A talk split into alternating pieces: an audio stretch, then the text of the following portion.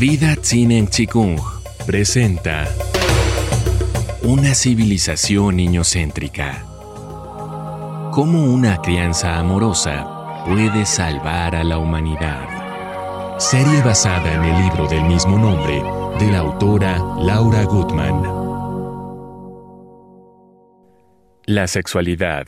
Primera parte. La fuerza vital. La fuerza vital, la libido, el deseo de hacer el bien, la exploración hacia sí mismo, la energía que nos impulsa hacia el destino, el entusiasmo, el amor. Todo eso es la sexualidad. Y hacer el amor con otra persona es solo una pequeña parte de esa enorme porción de energía. Por eso vamos a diferenciar la genitalidad de la sexualidad. Muchas madres primerizas nos asombramos de la enorme fuerza que puede desplegar un ser tan pequeñito a la hora de mamar.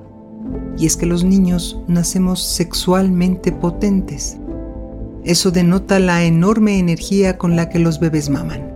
Lo hacen extasiados por el placer de todos sus sentidos, confiados, entregados y absolutamente involucrados.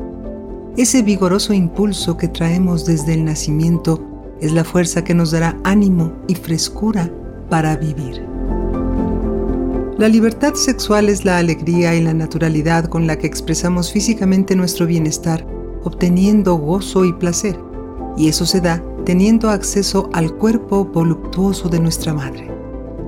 Muchos niños han transcurrido incontables horas distanciados de la madre, solos en una cuna o en un corral, noches enteras solos, anhelando algún contacto amoroso. Es ahí donde comienza la devastación de la represión sexual. Esa represión de la libido cotidiana va a tener serias consecuencias sobre el futuro de cada individuo. Los adultos pretendemos que los niños se queden quietos, pero los niños se mueven. Esa insistencia de tenerlos quietos es otra forma de represión sexual. Un niño quieto no molesta, no pide, no desea, no explora. Y todo eso es justamente lo que los niños necesitan. Los castigos como represión de la energía vital. Los castigos son un recurso eficaz.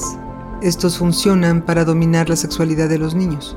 Sin embargo, es probable que no alcancemos a vislumbrar la dimensión de los estragos de la represión en cada niño.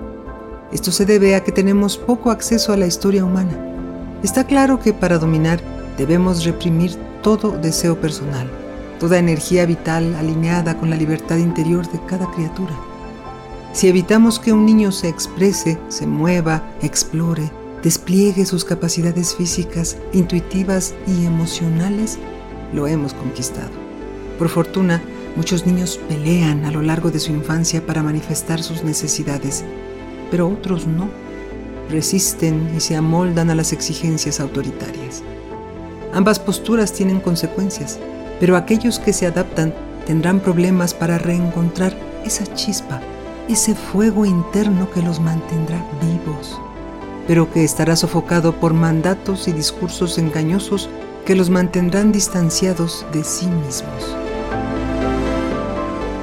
Quienes resisten a fuerza de reacciones violentas o luchando por sus inquietudes, también suelen estar perdidos de su deseo original y se confunden creyendo que esas luchas o reacciones permanentes responden a su ser esencial, cuando en realidad son apenas rechazos infantiles del hartazgo y la soledad. La cuestión es que al arribar a la adolescencia tendremos acceso al encuentro amoroso con el otro, ensayando vínculos íntimos y probando las vertientes del amor en que la genitalidad va a estar presente.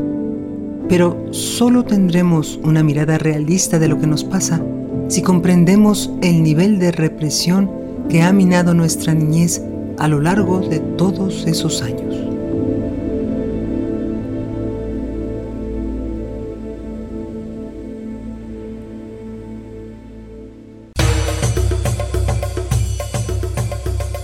Vida Tsinen Chikung presentó Una civilización niñocéntrica.